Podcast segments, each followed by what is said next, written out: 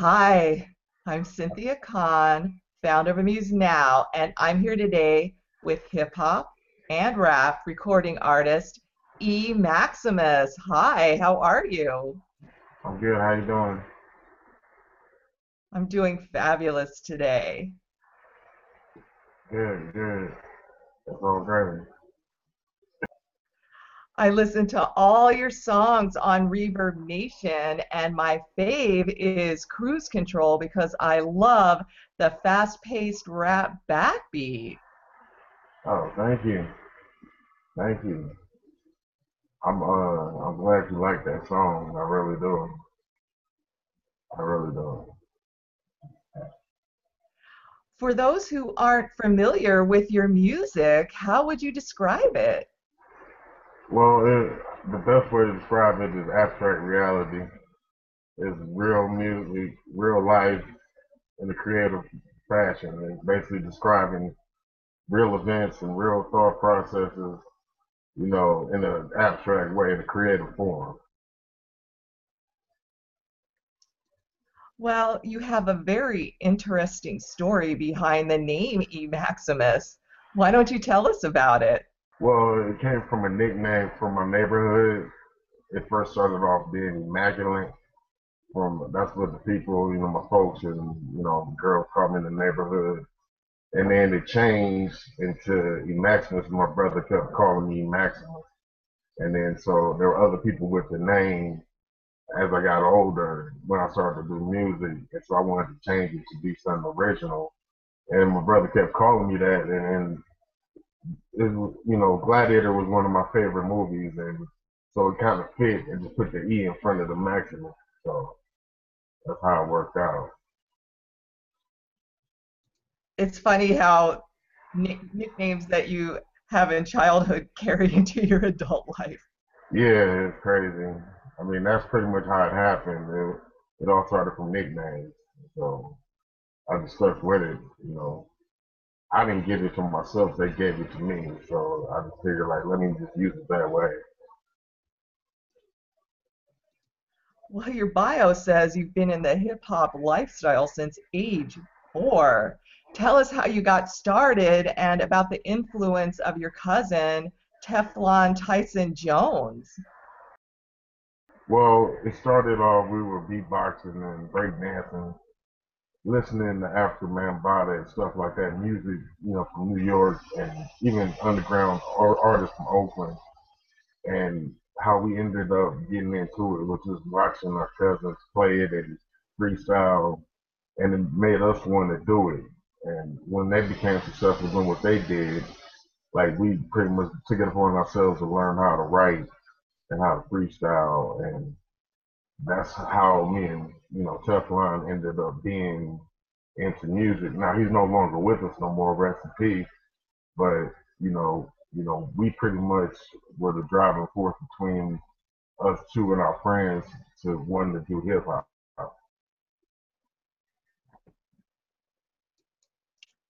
In addition to Teflon, who would you credit as your major music influences? Um, my brother, The Funky Del the Funky Homosapien, Hieroglyphics, NWA, Ice Cube. Those are people that really triggered, that made us want to do it. I mean, they were the closest people to me. At a, you know, as a young, as a youngster, I learned, you know, watching them and like listening to them the most. Those are people that pretty much influenced me. Well, Maximus, you do have a lot of web pages. How do you use the internet and social media to get the word out and connect with fans? Well, I mean, it started off just like trying to find a good website to network with. And I, I was able to find like numberonemusic.com and Reverb. And I, I was, you know, trying to get a fan base going and spread the music out on those websites just by sending emails or posting up new music. And more people started, you know, to uh, follow along. And when I was out in the public, I would find people and just give them the, the links. If I didn't have the music on me, I would give them the link. So I try to, you know, build a, a good base from those websites. And I'm spreading now across the world, so it, I mean, it really helps. Like, just networking from that.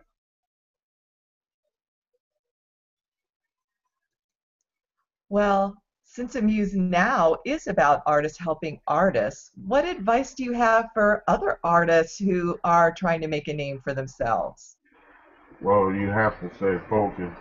You have to have a certain type of tunnel vision. You have to do a lot of work on your own before you can get other people to help you. If you're able to get people to help you, before, you know, along the way, that that's a good thing. But you know what I'm saying, make sure you you check who you're working with before you work with them, because some people may waste your time. So you have to, even when people are doing work for you, you have to be able to progress and do work on your own, just as if they weren't doing nothing for you. You have to keep that kind of mindset where you you got to keep doing more. You know what I'm saying? Solo bolo rather than depending on somebody right away. And you know, networking is definitely important. You have to network. So what's up next for E Maximus? Well, get back in the studio, working on a couple of albums right now, trying to uh, set up some shows. You know, get release this new album I'm trying to release soon called A Beautiful Mind. I'm still promoting my mixtape. We're on that sh- again and I'm trying to get back in the studio to record a couple more albums and keep that process going and make more songs and then just spread it out to the people. That sounds like an excellent plan. Thank you. Thank you very much. Well, E. Maximus, I had a fabulous time chatting with you today. Yeah, thank you. It was good talking to you too. I appreciate that. Well, I wish you the best of luck on recording your new music and getting the word out to the people, and I wish you all good things. Thank you. I, I appreciate it. I enjoyed our discussion. I did. Thank you. Have a great day.